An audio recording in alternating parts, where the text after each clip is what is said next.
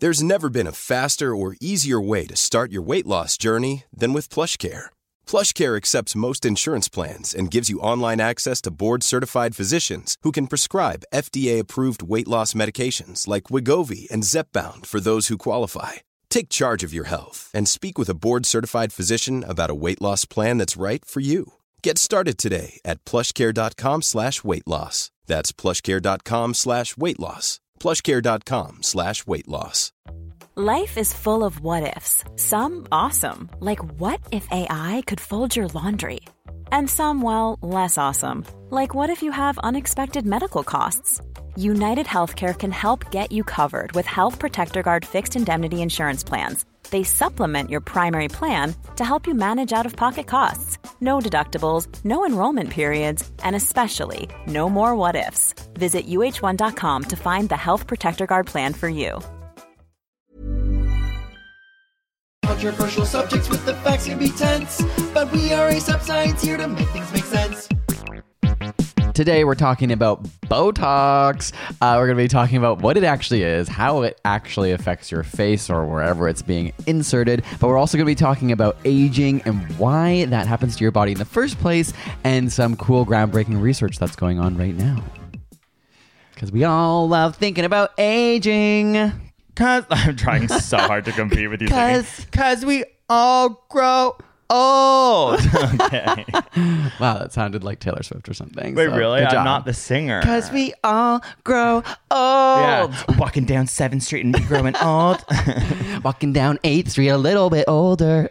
Oh, was that? I feel like that turned... No, you're right. I don't know. I panicked. No, I'm like, who was that? Taylor? Yours was Taylor. Yours was like musical? Maybe. Yours was like Dear Evan Hansen. Okay, it's in my genes. Okay, right? Or I don't know. Well, it might have been Taylor. No, I just was trying to plan the words and I wasn't focusing. You have to picture yourself like white girl strutting down a like stadium tour thing. Okay, she says. Or it's like kind of soft guitarish as well, right? Oh, that's a hard one. It could be like. No, I can't think. No, oh my God, on the hard spot. Soft guitar. You know me on the spot. No, this is practice. On the spot. Okay, Taylor Swift singing about aging. Do you ever want to age? Okay. Oh, yeah. That was good. Age. That was good. I've been aging out. I don't know. No, the first one was really good. And I kind of at first was like, what? No, this is like Panichi at the Disco. This is emo. But then when it finished, I was like, it actually was Taylor Swift. She was like shouting anthems. Yeah. Then there's also the weird sort of like verse that's just like walking down the street and I see it to the left and I look at the mirror and I think that's like actually one of her songs you're singing. No, I know, but I like okay, but I didn't know. Wow, I was being so complimentary of you, and then I get dragged. Okay, starts by being like, oh, well, that's actually Dear Evan Hansen, not Taylor Swift. It is a drag to be called Dear Evan Hansen. I am sorry, listeners. Dear Evan Hansen does not make sense. Like it did for the time. There was like, okay, back to the banana analogy. There was like a window where Dear Evan Hansen was culturally relevant, I feel, and it made sense for some reason. The songs are great. But then... we all were like, wait, this story's weird. No, I don't think that that's a thing. I don't think it's, we all were like, I think it's like the songs are great. And okay. I think people really love it. And I think that we saw it twice. There's something about seeing it twice. The second time you're watching it and you're thinking to yourself, we also brought people to the second one. So you're kind of seeing it through their eyes and you're going, what the fuck is this story? Right. But the music is so great that so you just kind of carries the show. You're like, it's a concert. And the main performer, like, I mean, not that we ever saw what's his name, Ben Platt, do it himself, but seeing clips of him online, you're like, wow, he like whatever he did with his character. The songs amazing. Are so, even though not seeing Ben Platt, like those songs and the professional singers singing them are incredible. Mm-hmm. It's honestly like, I would say if you want to enjoy it as a concert. And then like with the story, like no, just like, ignore the story. And then a fit in the glove. Pretend it's like when you go see Lady Gaga and she tries to like make it a plot on a stadium, and you're like, everyone knows the plot's just for fun, and we're really here for the songs. Yeah, literally, it's just like sing monster.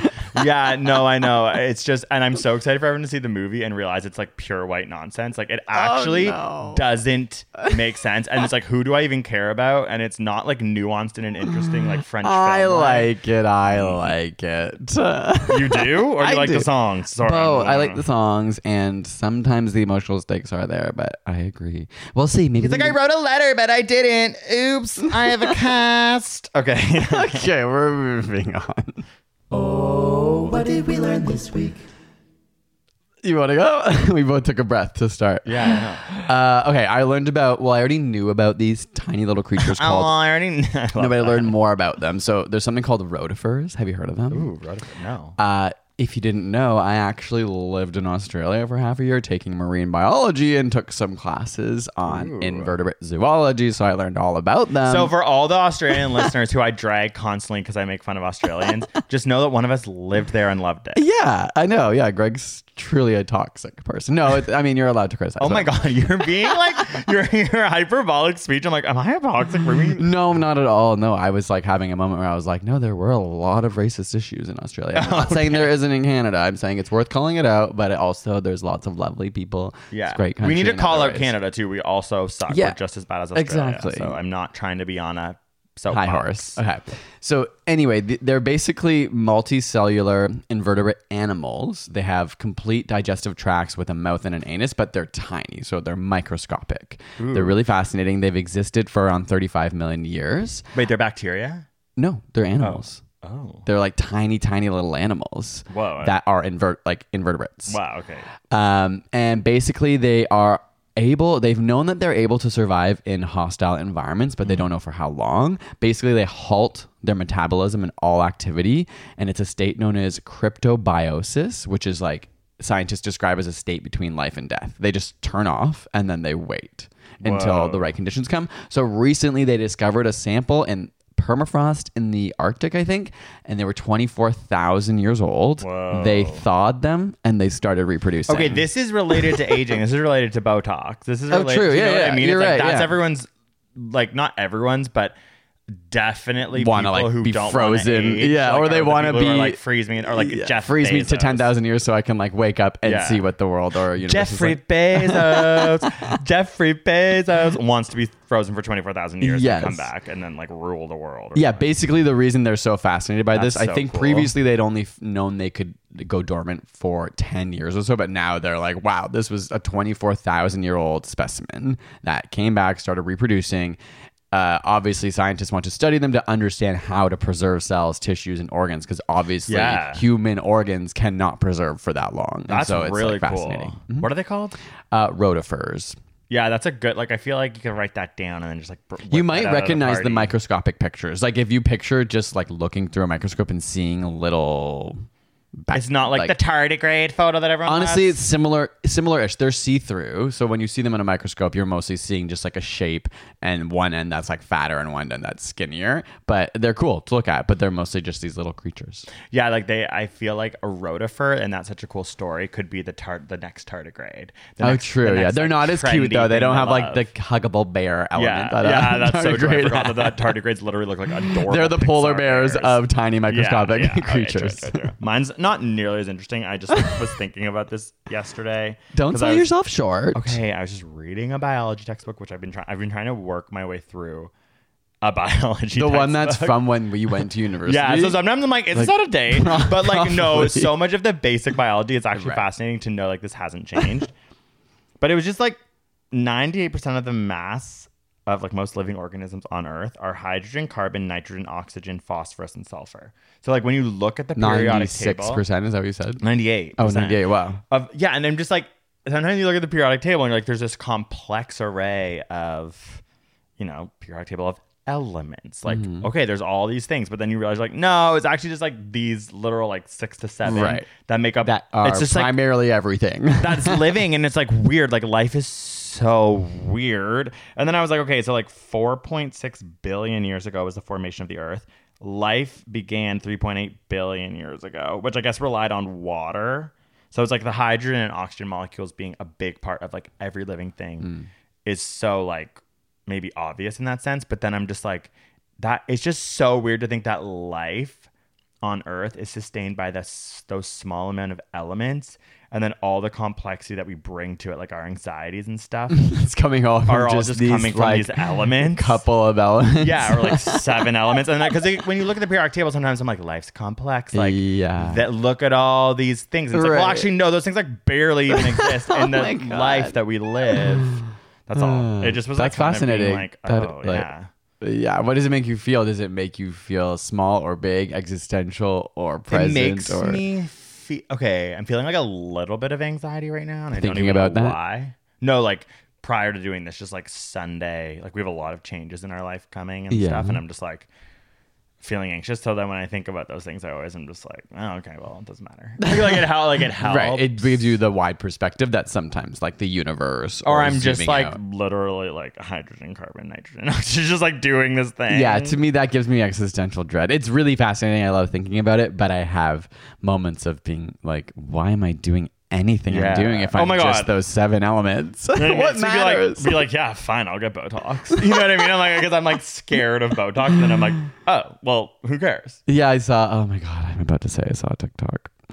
I saw a TikTok, but it was of Cher at a concert, so that's like I could have been on it. I should have just said I saw a documentary. Yeah, I saw the new Cher documentary. And she was just saying like, you know, just do everything while you're young. She was just like, just try it. Who cares? When you're older, you're not going to regret it. Just do it. And if you do regret it, you'll be like, oops, I shouldn't have done that. But it's better to have done it. Honestly, Cher. And Cher's epic. Cher needs a podcast. We got Cher on the podcast. Oh, yeah. You think we could? Hey, Cher. Okay. I was going to say, speaking of Botox, I have no idea if Cher has Botox or not. We can only assume. I assume most people in Hollywood do. But let's take a little break and then talk about Botox.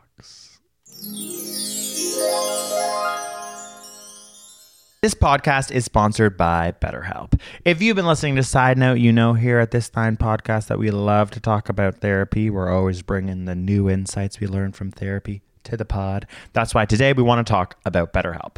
BetterHelp will assess your personal needs and match you with a licensed professional therapist that you can start communicating with within under 40 freaking hours. Yeah, I stuttered. It was that quick.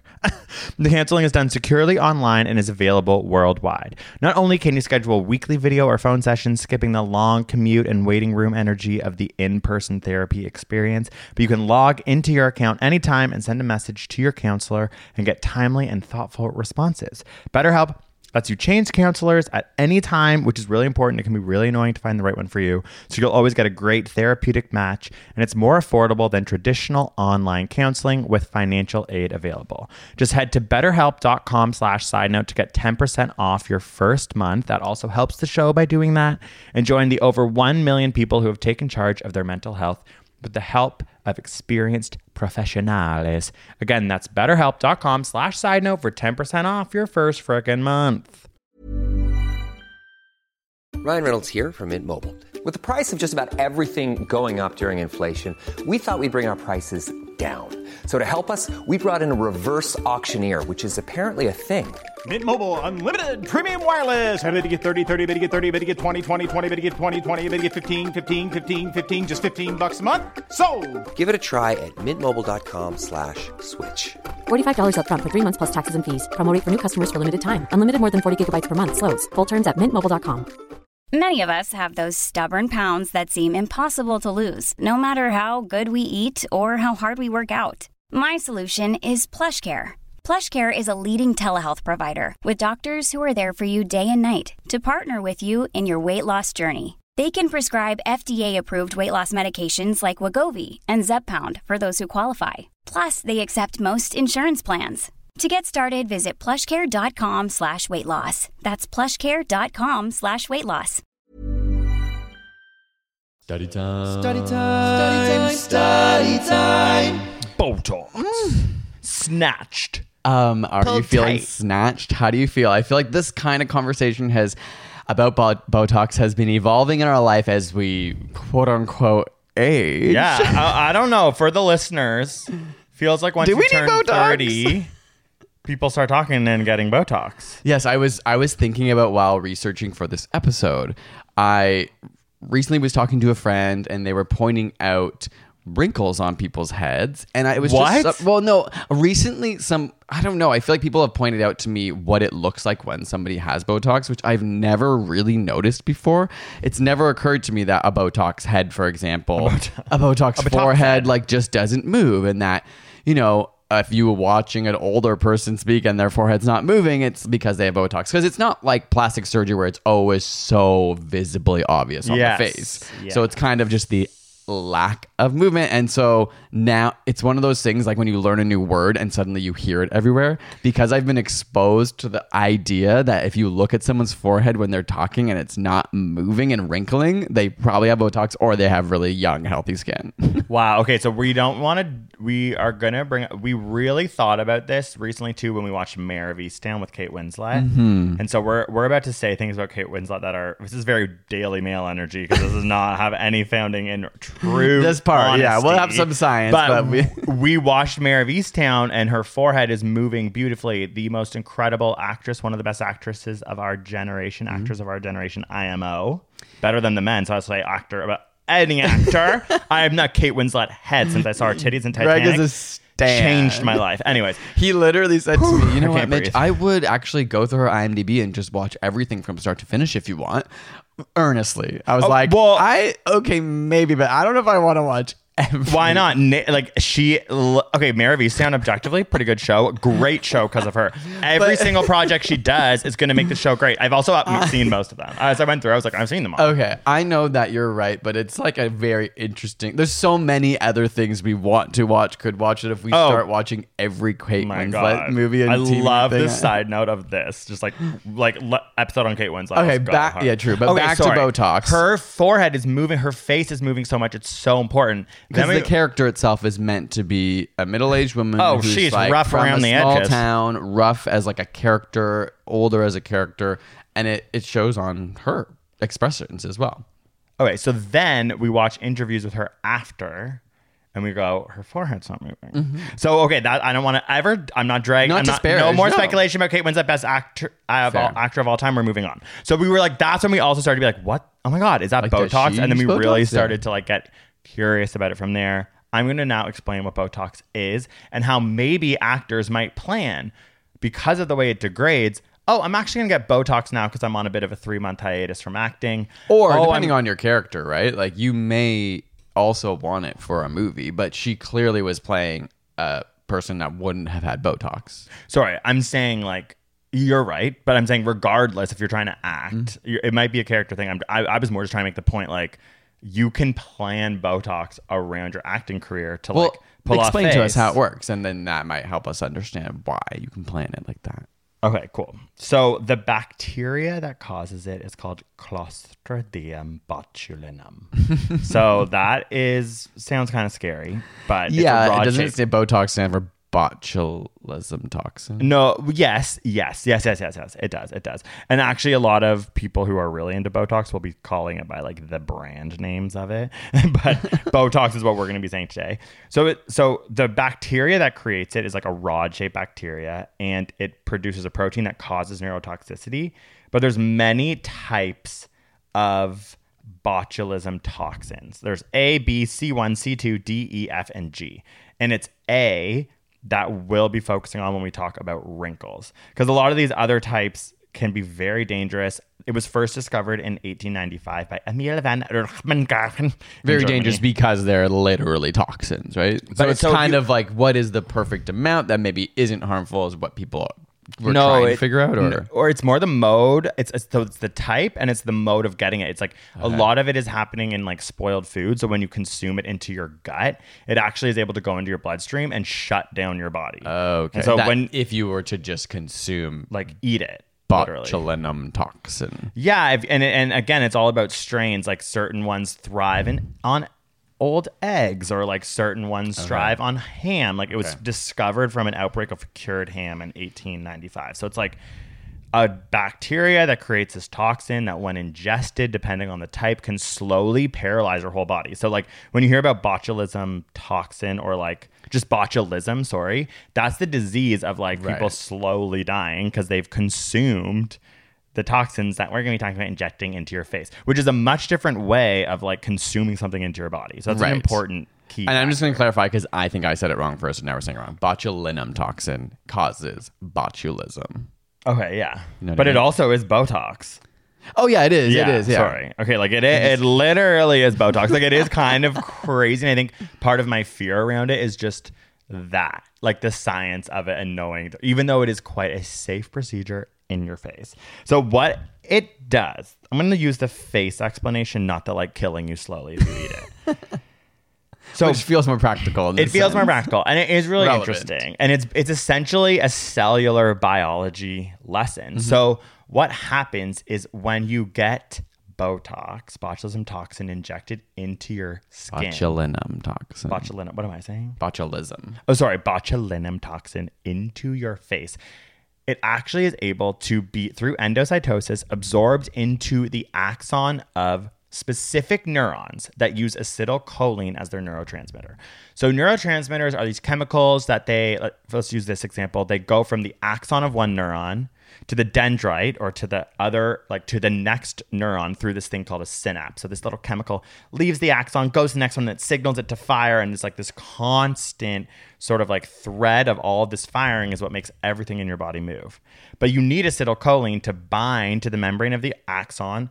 The vessel that holds acetylcholine to bind to the membrane of the axon to release the acetylcholine. So what botulinum toxin does is through a series of cellular biological processes in your axon, stops that vessel that's containing acetylcholine A to bind to the axon's membrane to then get released. So essentially the axon now is not releasing the signal to continue to fire onto the next dendrite, but it just stops. It can't bind. The toxin's there in the way. It's like a very specific membrane protein that it just sort of like binds to and degrades.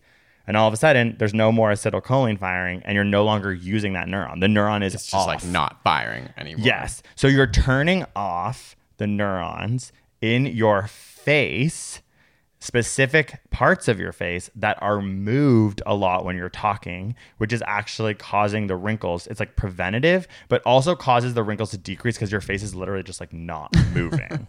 So it does degrade over time. It's like a 3 to 6 month process. There's really no serious complications. There's like, there can be bruising. There can be these things that happen, but, and in rare cases, it can actually like maybe like, I mean, I kind of was reading tons of studies and it was like not even really worth scaring people about it. Like, yeah, I think it's probably a pretty well-established medical practice at this point. That is obviously there might be some risks. I mean, it's probably akin to other even aesthetic surgeries that, you know, are generally pretty safe and you're changing your body. It's not like absolutely changing you in some way. Yeah, it's more just like you could do it. And it doesn't make you better or worse. There's it's like unintended facial paralysis, trouble swallowing, things like that. But they go away too because it actually gets degraded. Like I never knew that. I always thought it was in you forever. That's like the Kate Winslet thing of it all. It's like I didn't know you could like get it, and then 6 months later, all of a sudden your neurons are back. You could try it to see if you like it. Yeah. Well, I mean, it just like I've been very scared of Botox.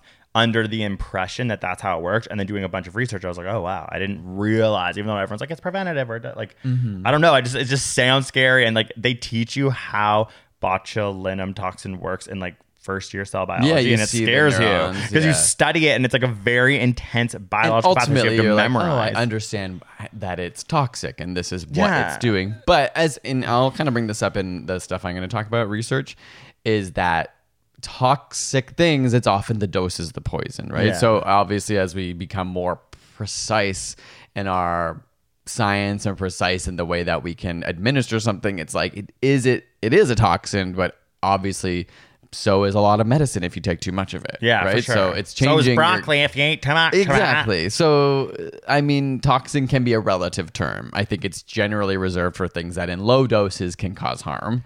Yeah, and it's turning off muscles too. That's the other thing. I was only explaining the neurons, but those neurons are attached to muscles and cause movement. You know what I mean? Like, yeah, like, so that's why. And it's like, and they're thinking it could help with migraines, where I'm like, hello, yeah, that's what I get. Yes, excessive sweating. Hello, that's what I get. So I'm gonna be getting Botox, but it might be in like the weird places. Oh, the armpits. Yeah, like, the armpit, like neck. On the back of my head. Yeah, yeah. And brain. It stops jaw clenching, which I also do. So, honey, I'm like, get the Botox in all of my body right now. Oh my gosh. So, do you think you will get Botox at some time in your life? I'm curious because I want to be in this space. I want to be non-judgmental. I don't think, obviously. Well, okay, let's just say it. Like, a lot of our friends are getting Botox. Like, yeah. I don't know if it's like a gay. No, it definitely is gay, a girls as well. And not that girls can't be gay. I just mean our girlfriends are straight as well. Sorry, like, but I'm it's coming at us from all angles because we're gays, so being out with girls and gays, and there's like a lot of stuff going on. I'm not saying that straight guys don't, but I'm like, all I can say is from my own experience, and I'm like, oh, interesting. Like, is this a us thing? Mm-hmm. Because there's a lot of pressure on similar pressures on women and gay men about like our like bodies and aging, sadly. Mm-hmm. But I think that like I don't know. I just like I don't know. I definitely always thought never. But now as I'm getting older and I think more everyone of my friends are doing it, I'm like, well, I don't know. Am I like the not odd one out? Yeah, am I going to be the old looking one then? Yeah, but no, what I was going to say is it's a very white thing because of what we've learned about with aging, which is that wrinkles are a very like Caucasian issue, and that aging for different diverse people, it could be like changing in pigmentation of the skin, which Botox does not help with. Mm-hmm. There's other things that other people are looking towards that it's like aging is relative. Yeah, it's like a lot of our white friends who also were white, like our skin, like we age like shit. Sorry, hon, it's scientifically true, but you know, we look gross. We literally look grosser, and so like when we get older, especially when it comes to wrinkles. So. Yeah, I definitely don't have a problem with anyone getting Botox. For myself, I don't know. I kind of bounce back and forth between the idea of, you know, of course I love the idea of appreciating age as a beautiful thing. Yeah, I can't believe it's like gross. It's like cancel me and like launch me out of my chair right now. Oh, but saying old is gross, that's so yeah, not true. No, there is like, there's beauty and wisdom in an aged face. Okay, but also, then, I don't know, there's also the pressure of, you know, it's being young and knowing that people treat you differently as you age. And I think you have to go through this middle period. That's hard. I think as you get older and older, you just are like, this is part of my life now, and you can accept it. But it's that first transition of being like, my face is literally starting to change. Yeah. And that's hard. It'd be like suddenly shaving your head. It would just feel shocking to start seeing that change. But no, okay. But eventually you'd be like, now I just have a shaved head. Yeah, exactly. I did that when I shaved my head. Like, cause I'm losing my hair. When I shaved my head, I was just like, whoa. It's just like, it feels like I'm like, this looks, I was like, I actually look so bad. I look insane. And then about 10 minutes later, I was like, wait, you look hot. You know what I mean? Like, it's like everything kind of like adapts. Yeah, exactly. But okay. Except wrinkles. Except wrinkles. No, okay, it would over time. This is what I want to say. I think like as someone who's starting to lose my hair, I start to go through that. And then all of a sudden I'm noticing people's hair. Right. So there's something about the knowledge of Botox and like even the way you're like, my friend started pointing out wrinkles. It's like, it's this weird like chicken or the egg thing that makes me like, honestly, like a little bit like sad or like wishing that like it wasn't something all of my friends were doing, because I actually don't know if I ever would have like without the thought about local it. Pressure around, not pressure, but so, just local. Like, and this cosmetic use of Botox is very recent. It's like 1994, right? So our parents like grew up in a generation where that wasn't even an option. That it kind of I didn't know it was that young. Yeah, it's recent. Like, I mean, not that obviously the bacteria is like, girl, we've been around longer than you. I didn't know the like, bacteria. The use for us being like, wait, let's inject in our face, you won't get wrinkles. And you're like, this is a cultural thing that is actually shifting everything. That I actually think I'm like becoming a little Bo Burnham energy now, where I'm like, the internet sucks. I'm like, it is sad, because it's like without the actual knowledge and technology, people aren't noticing the wrinkles in the same way. They're not noticing the way you can fix them. Then all of a sudden when someone has that wrinkle, like there's this weird knowledge that like sometimes now, like my friends who've got Botox have told me where and why. And then I just like see someone's forehead and I'm like, oh, that's the wrinkles that those people are trying to avoid. But I never would have thought that before. Mm-hmm. And I'm looking at this face and I'm like, gorgeous face. Like, you know, what an attractive person. But then all of a sudden now I'm focusing on these two lines that I didn't know existed 3 months ago.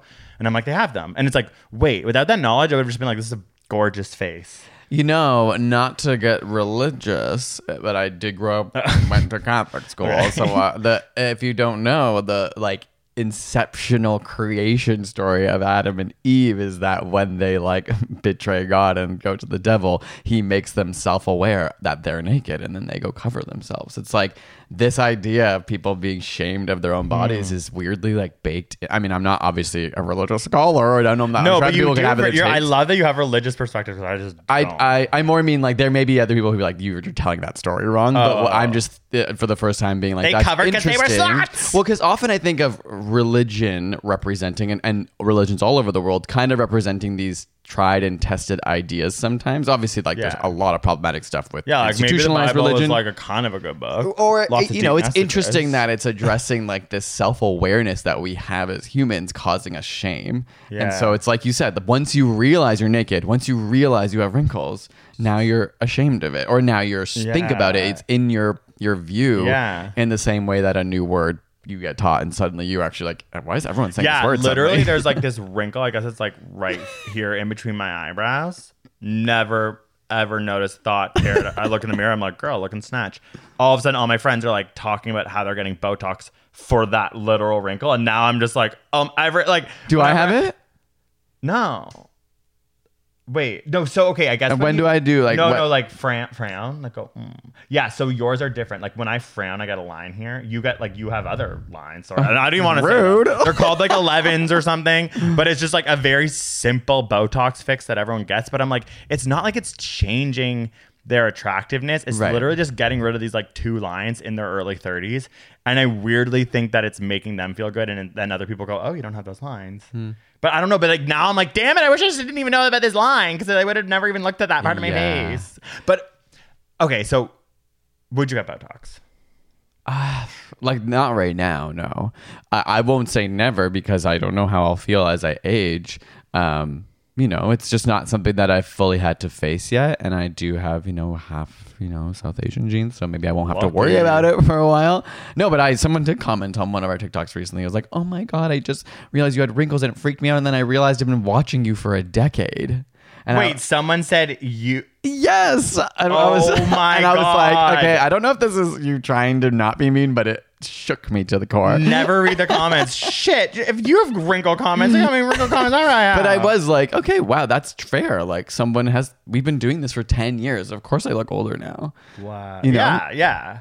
Like there's nothing to be ashamed about that. That's why I had the moment at first where I was like, oh my God, that moment of fear of being like, okay, I'm losing something.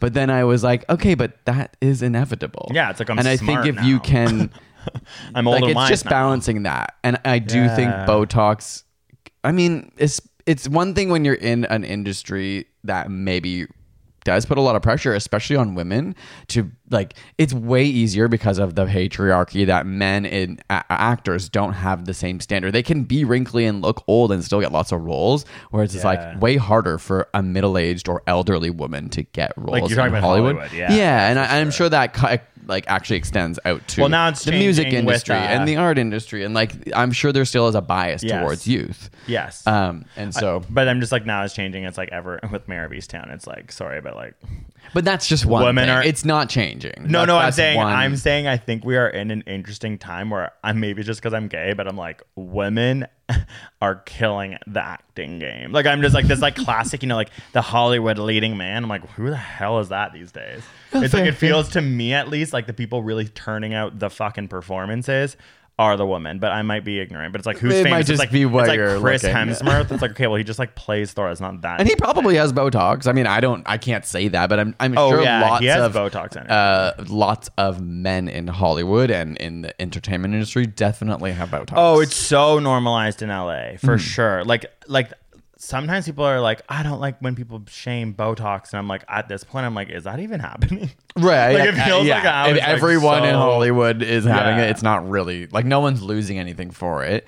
Of course, there are some people that will always cling to this idea of purity. You can't change your body. Otherwise, you're, you know what I mean? But then it's like, that's also kind of annoying. It's so interesting. Exactly. Yeah, We're so seeped in this culture and as West people live in like Western cultures, we're so seeped with Botox that I'm like, I'm also now being like, well, if you think that getting Botox is bad and you want to be pure, I'm like, that also sounds creepy. Yeah, like it all. No, I know, like, because it's like it's selective. It's like, well, then you're using fluoride on your teeth. Should you stop doing that? Like there are lots of things. Your crest white stripping to the teeth.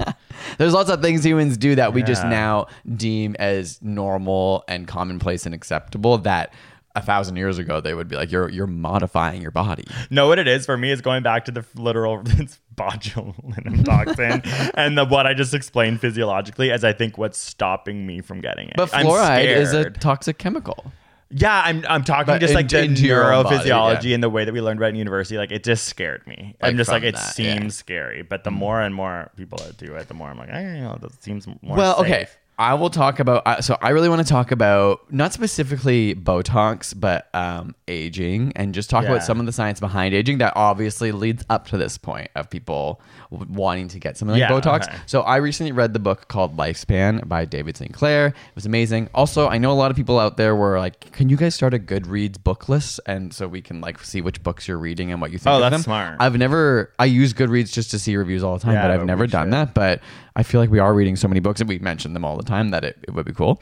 It's a really, really interesting book just about what the kind of very current science is on aging, what they see, where it's going in terms of like increasing lifespan and increasing health.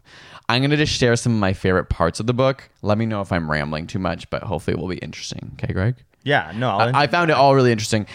So first thing that David Sinclair's main focus of his research is something that they discovered called sirtuins. And these are longevity genes that they found in the body. They found them in yeast, and then they found the comparables in humans. They found them in the C. botulism bacteria. I'm kidding. So basically, they're epigenetic regulators, which means that based on your environment, triggers how often and how they respond in your body.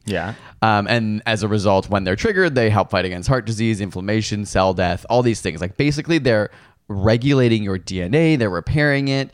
Sorry, 1 second. I'm gonna like try and help clarify. Okay. So epigenetics is like I feel like I got confused between what you're talking about and so epigenetics is a way that your genes are controlled by different cellular biology in your body. And therefore, epigenetics is an umbrella term for where you can essentially like turn on and off genes. Yeah. So then what are the words that you're talking about? So sirtuins are these longevity genes that based on your environment. Epigenetically are getting turned on or off. Well, technically, they turn on and off genes, I think. I maybe don't quite understand if it's... Yeah, I think they technically like... do something to the histones and unwrap the genes and allow those genes to express. So we all have genes, but they're not all on. Yeah, we got lots of ones we ain't worried about. Your environment, if you do something chronically, like it could change your epigenetics. Oh my God, what do we do? So basically the sad part is, or not sad part, but what they've realized is these sirtuins decrease in activity as we age. But the cool idea is that... manageable stress is actually what triggers these longevity genes. So the sirtuins are kind of his main focus, but there are a couple other kinds. Manageable stress. So, wait. Manageable stress triggers them, as in like quote. I want to use like the simplest language possible. Okay. Quote unquote turns them on. Yes. Okay. So obviously, stress for your body can be deemed as either good or bad, and it kind of goes to us talking about Botox, where it's like sometimes something isn't good or bad. It's the amount that you take. So broccoli is generally good because you can have a lot of it and it's really healthy. But if you have way too much, it can be toxic. Oh my God, to be the person who poisoned themself with broccoli, that's iconic. I know, like, did that ever happen or was it just a mess? No, it didn't happen, but it's a way that they teach toxicology. They're like, even something that you're being told your whole life to eat could kill you. So this premise is called hormesis. And that it just means it's like there's three stages. If you don't have enough, it could be harmful. There's like the Goldilocks zone of these things that are stressful for your body but can trigger healthy responses. But you have too much, it's bad. So Things like, in this case, exercise, intermittent fasting. Oh, wait, slow down. Exercise. It's saying you want to do it, but not too much. Exercise stresses your body out. Okay. It releases cortisol. It releases a flux of hormones and it's putting pressure on your bones and muscles. It's actually a stress response, but it's good for you. Yeah, so they're like, it's a form of hormesis. Like, not enough exercise is not good for you. Having the right amount in the middle is really healthy, and then if you overdo exercise, it's going to push your body. So exercise is an easy one for all of us. It's like, okay, exercise, great, got it. Yes, and so exercise is an example of something that stimulates sirtuins or other longevity genes. Yeah. Intermittent fasting. So they've realized calorie restriction is like generally very healthy. Obviously, if you that's why the Mitchell Moffitt over here goes like, oh, I calorie restrict. What did you say yesterday? It was so funny. You're like, oh well, I actually had 2 meals today. So, oh my God. I'm like, okay, we get it. You didn't eat breakfast on purpose. On the weekends, I decided to intermittent fast because that's what this book recommended. Wow. Okay. So it's like, don't starve. Yes. Obviously, starving is unhealthy, but there's a balance of when you're in a deficit, your body is like engages these survival circuits and it boosts cellular defenses, keeps organisms alive during times of adversity, it wards off disease. So that's what's happening. The intermittent fasting heads out there just got a bone. So ultimately this main section of the book was there's so many fascinating things that when we put our body through them, it can actually stimulate healthy longevity, make your life healthier and make you live longer. Do these, what are they called again? Sirtuins? Are they causing wrinkles? Well, I can't say specifically. It's aging in general, right? Okay. So this is not specifically related to wrinkles or skin, but obviously if your body is biologically younger, it probably means that it's healthier. Skin will probably last longer in terms of, getting wrinkles. No, this is cool. Spots. It's like deeper. Yeah, I like that. Yeah, I was just thinking of, a lot of people wonder about how to do preventative stuff, but that is like cosmetic or medical, but there's lots of preventative stuff you can do in your regular life if you care about aging physically as well as aging like genetically. So there's a perfect example. Identical twins, if one smokes and the other doesn't, the smoker will age physically faster. Yeah, smoking. Their skin will change. Damn. The health of their organs will change. So that's a perfect example of epigenetics. Basically the same genome, same DNA, but one twin smokes their whole life, they're actually going to have a completely different body. Oh gosh. Fair? I'm just always like, oh, smoking's so bad. And I'm like, damn, I smoked weed for so long. You know what I mean? Because I'm like, I know that it's not the same, but it is in many ways. It is. But I mean, you were hopefully young enough and you stopped. So, I mean, it's never too late to smoke. It's never too late to stop smoking. You heard it here, folks, on Ain't Up Science. It is never too late to start smoking. We have a video about quitting smoking. It truly is never too late to stop. Yeah, your lungs can do amazing regenerative things. Yes, yeah, so don't think of it like, oh, I've had my whole youth, whatever. True. There's not too much I'll share other than when in a lot of their studies, they would stimulate sirtuin activity in mice. Not only made them younger physically, they would exercise more. They started outperforming mice that were like a quarter of their age. They would run on these mice everywhere with the most whack ass lives. It's wild that like that freaking mouse is just all of a sudden like, oh whoa, I'm younger than an actual mouse that's younger than me. Like, it was crazy. Yeah, he has like a really crazy breakthrough moment when they're studying and someone calls him and they're like, these aren't old mice. Like you've given us the wrong thing, and they realize it's because and they said they had to rebuild their mouse treadmill or whatever because they broke it because they were using it so much. Okay, they need to make a Pixar movie about lab mice and they're all like superheroes and stuff. Oh my God, Greg, that's a really good idea.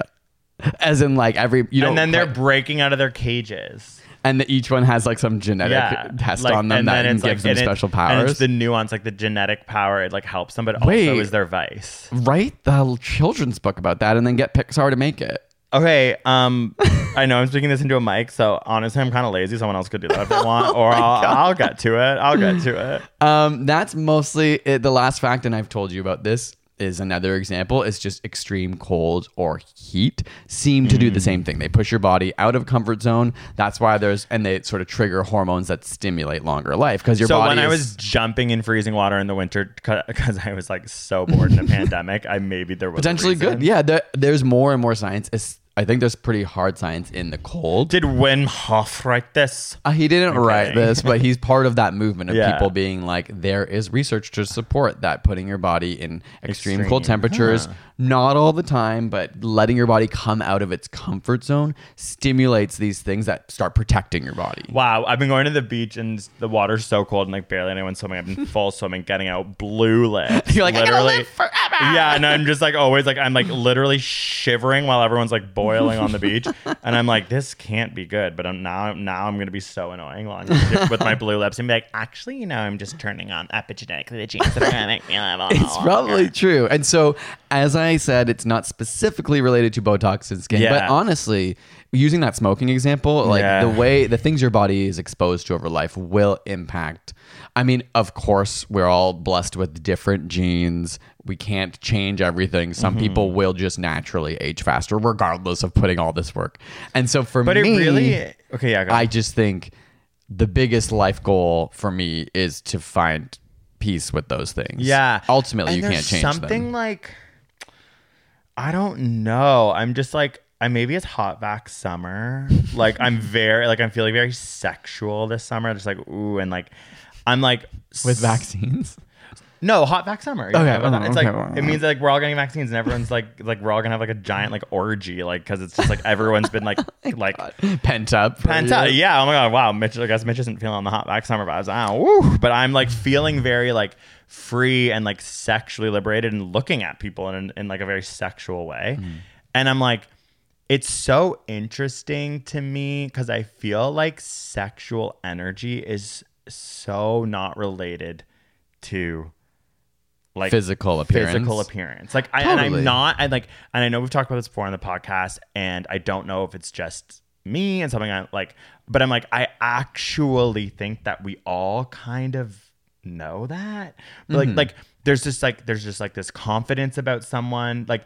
And it's just so interesting. I'm just curious. I would love to just have like a like group session of 20 people and like talk deeply about like when you first see someone versus like 5 minutes later and you are like, am I turned on by them? Like I just find to me Botox and these things, it's like about this initial thing. Right. And from afar you might be like, wow, that person's beautiful or looks young. Yeah. Because obviously there's the other end of the spectrum where you're like, they look weird because also they're like being young, like, so even at the beach recently I was like hanging out with this like stranger because we were like making like a fire, and like they were obviously like very attractive, but they were 21 and I'm 31, and it was just like, oh, like I'm like so not attracted to you because your mental state is like at a different stage like, and I felt bad. Like I was actually having this open conversation with people. I was like, I feel bad because it's like this person was objectively so attractive, and I was like, it's actually so interesting because I'm so sorry, it has nothing to do with the way you look. It's just like there is just an energy of someone that young that's very beautiful, but it's not attractive to me because it's like you're on such a different like level. Yeah, that's fair. Like, and like, level maybe I would say is not the right term because that like kind of makes it feel like there's hierarchies. It's just like a different plane. I feel like plane is this way. So it's like different people occupy different spaces, and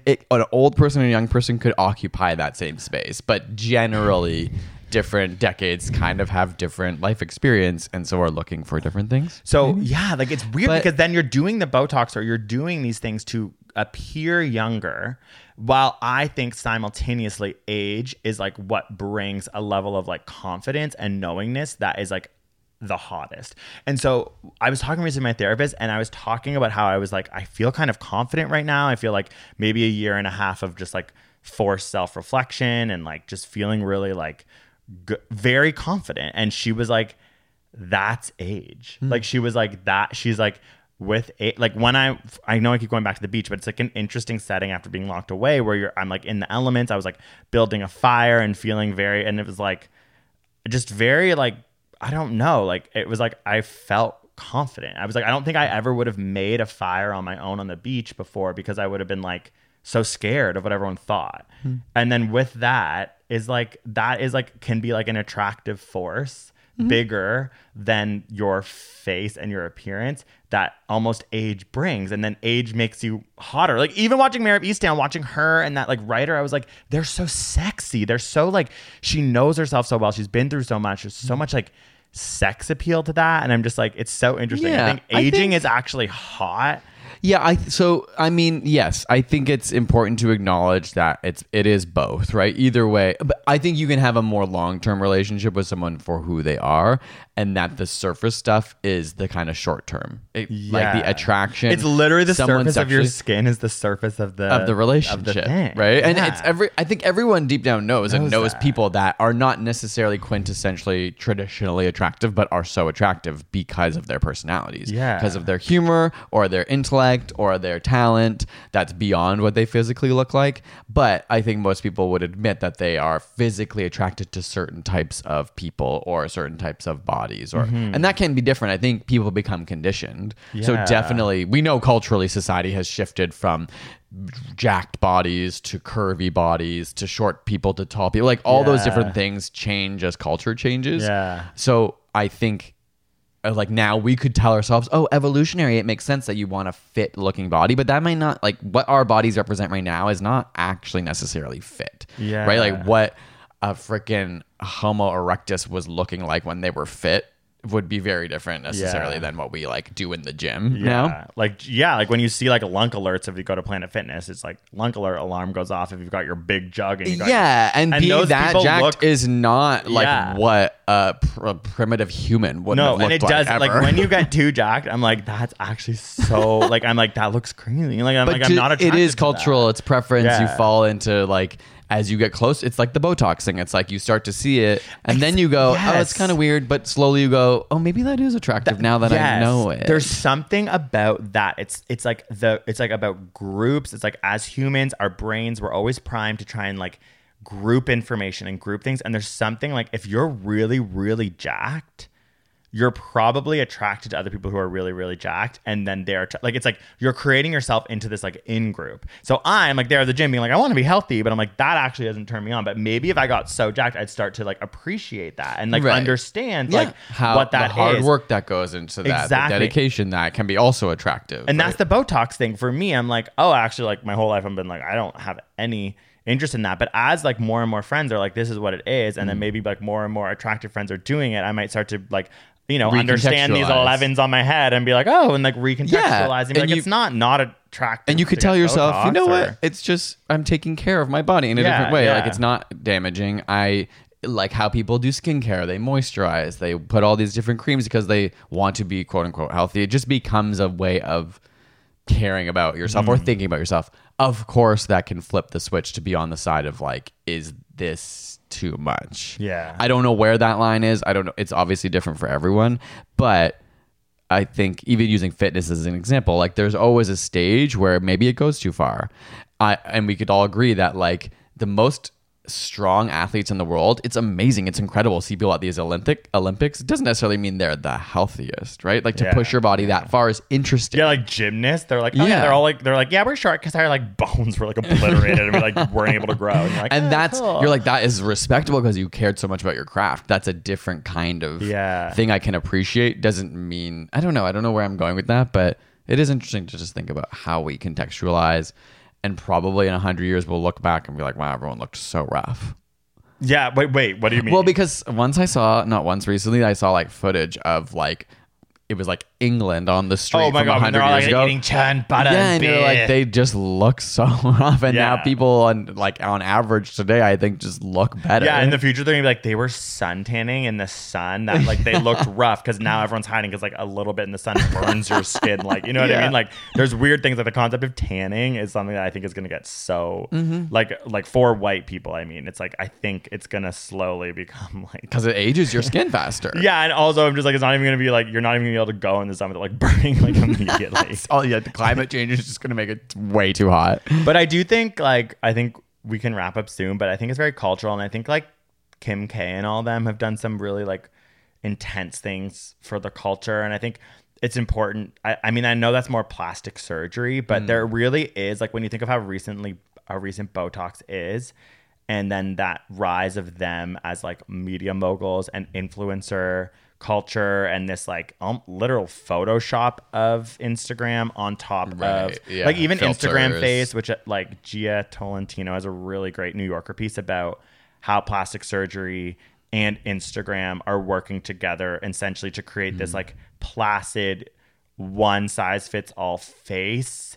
And it's just like when you start to look at it in those contexts, you do realize like this could age, no pun intended, age very poorly for a lot of people. Like to look the same as we leave, inevitably culture's going to shift. And like depending on how far you push these things, I'm not going to say like it either becomes wholly mainstream or we move on past it. And then people are like, oh, that was the phase of like the early 2000s. And but we can't ignore the internet and the pressures of Instagram and the pressures of all of these like literal Photoshop and ability to go into like a like plastic surgeon's office and them to probably just use technology. Like this is what you would look like. Like we're living through that era culturally. I don't personally think it's that interesting, but many people do. And like, it could be a very defining feature of our time, whether it stays or goes. Like there's a lot of issues in our world coming up that it might become the time of when we were like, you know, had embarrassment of riches. I mean, now we're about to deal with climate change and people are going to be like, we don't have time to care about those things. Who knows?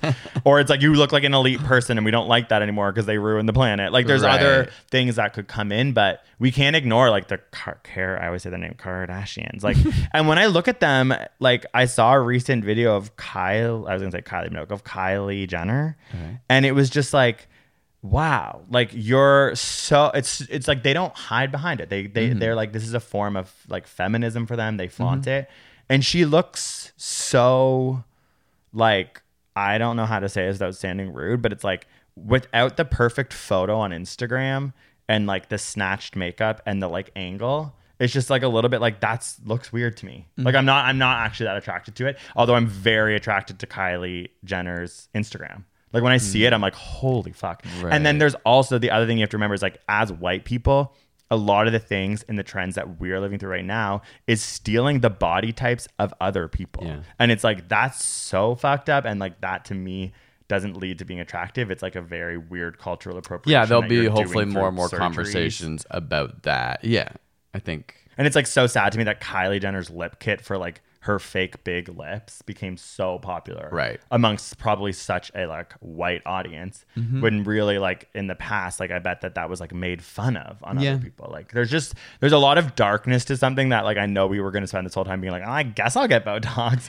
But I all linked to culture. It's really all linked to capitalism, as we've just stated with selling stuff. And it is just like, there's so many other industries where the same things happened. Even things like fashion where you're like, well, it's not wrong for people to care about looking a certain way. Like that's self-autonomy to be able to decide how you want to express yourself, but then it's weirdly tied into all of these awful things like not only industries that destroy the planet, but also industries that warp how people see each other and what speaks for status and what's nice clothing and what's poor clothing and what's so it's like so weirdly intertwined, like fashion and our bodies. God, now I'm like, I don't want Botox, but Botox is so like, I don't know, but it's so interesting. Like it's honestly interesting. I don't think I will ever get it, but it's kind of, and I don't think this is a good thing, but I have this sort of purist mindset, partially because I'm anxious and I'm afraid to get things done. Oh yeah, because you will never get a tattoo. Yeah, because I've always been like, oh, it's my body, and I just like want it to be. I know ultimately as I age, I'm like, this is just a weird belief I've carried since I was young. Yeah. But when I was young, I was like, I just want my body to be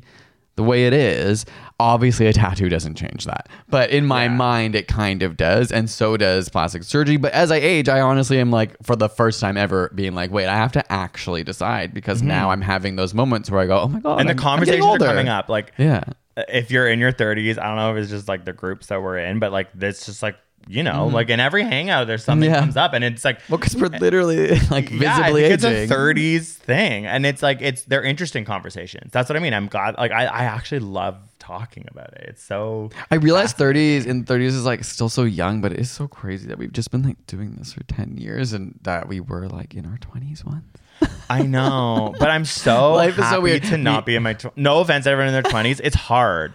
It's a hard time. Like to be honest, though, I have found my late 20s into early 30s, I think, has been the hardest time of my life. But hopefully I'm going to get through that. Oh, wow. Yeah. I think so. More on that, or should we end the con? And we can talk about that another time. No, okay. I don't know. And it may not be to do with age. It may be to do with life circumstance. But okay. I have sort of felt like, I think hopefully into my mid and late 30s. And I have read studies that say people gain more optimism every decade of their life until I think like the 60s it starts declining a bit. Okay, that's so sad. No, but that until you get really close to when you're gonna go. But so I just mean hopefully that will kick in for me soon. Oh wow. Wow. Oh my god. We need to end because I'm like that is leading to so many questions. Okay. Thank you for listening. Thank you for watching.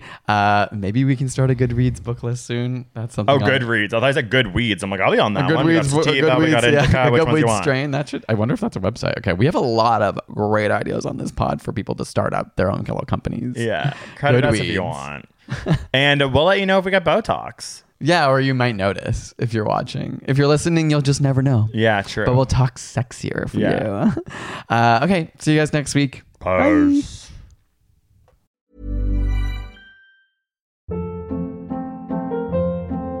Hold up. What was that? Boring. No flavor. That was as bad as those leftovers you ate all week. Keke Palmer here. And it's time to say hello to something fresh and guilt-free. HelloFresh. Jazz up dinner with pecan-crusted chicken or garlic butter shrimp scampi. Now that's music to my mouth. HelloFresh. Let's get this dinner party started. Discover all the delicious possibilities at HelloFresh.com.